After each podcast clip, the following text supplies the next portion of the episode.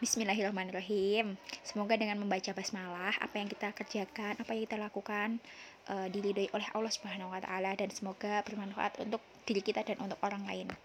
Nah, pada kesempatan kali ini uh, sedikit membahas perempuan. Ya, perempuan. Siapa yang tidak kenal dengan perempuan? Ya, perempuan siapa sih yang tidak kenal gitu? Ibu kita pun perempuan gitu, sosok perempuan. Perempuan hebat. Perempuan tangguh perempuan itu bisa. Nah, dalam pandangan masyarakat, bagaimana perempuan itu dilihat? Bagaimana pandangan masyarakat mengenai perempuan? Apakah sudah seperti itu? Atau justru sebaliknya? Perempuan di nomor dua kan? Nomor dua kan bukan sebagai simpanan loh ya, tapi diposisikan di nomor dua setelah laki-laki, begitu loh maksudnya gitu. Nah, di sini kembali lagi bahasan perempuan dan laki-laki apakah iya kita patut sama? Atau setara yang lebih tepatnya gitu. ya mungkin setara lah ya gitu. Kalau sama kita tidak bisa disamaratakan dengan laki-laki karena kodratinya laki-laki dan perempuan itu berbeda gitu. Mungkin kalau perempuan uh, akan menjadi seorang ibu akan menjadi seorang uh, ya pastinya istri ya. Kalau udah ibu pasti istri gitu. Nah begitupun laki-laki akan menjadi seorang suami dan akan menjadi seorang ayah gitu. Yang mana dari keduanya itu patutnya saling melengkapi gitu. adanya perempuan dan laki-laki itu untuk saling melengkapi kok bukan untuk saling menjatuhkan gitu. Kita semua setara gitu. Kita semua setara dalam apa gitu? Kita setara dalam kebaikan tentunya kebaikan ini apa? Kebaikan pun bermacam-macam. Dalam berpendidikan dalam menuntut ilmu dalam beramal soleh dalam berdakwah dalam apa lagi ya?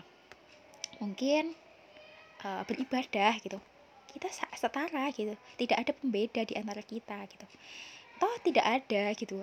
Allah memerintahkan Tuhan kita tidak memerintahkan uh, berpihak pada laki-laki saja gitu untuk beribadah. Kita beribadah itu untuk semua umat uh, manusia untuk semua semua manusia gitu kepada hambanya gitu. Diperintahkan untuk hamba-hamba Allah gitu. Tidak difokuskan pada laki-laki ataupun kepada perempuan gitu. Sehingga kita beribadah pun sama gitu sama-sama memiliki kesetaraan kita memiliki kesempatan yang seluas-luasnya gitu. Tidak ada batasan tidak ada pembeda antara laki-laki dan perempuan. Ya hanya saja perannya masing-masing gitu. Kita memiliki perempuan yang berbeda antara laki-laki dan perempuan. Dan itu pun pasti karena adil gitu. Setara itu adil. Iya adil. Tidak harus sama tapi adil itu sesuai dengan porsinya sesuai dengan perannya masing-masing gitu. Nah Nah, apa iya masih patut ketika kita merasa kita sebagai perempuan merasa di posisi nomor dua? Seperti yang masyarakat kita memandang perempuan. Tampaknya kita kembali ke zaman pra-Islam kalau kita masih memandang seperti itu. Zaman pra-Islam yang masih menomorduakan perempuan alias e, perempuan tidak dianggap bisa perempuan tidak dianggap mampu untuk bisa seperti laki-laki. Perempuan bahkan dianggap aib ya pas pada waktu masa itu.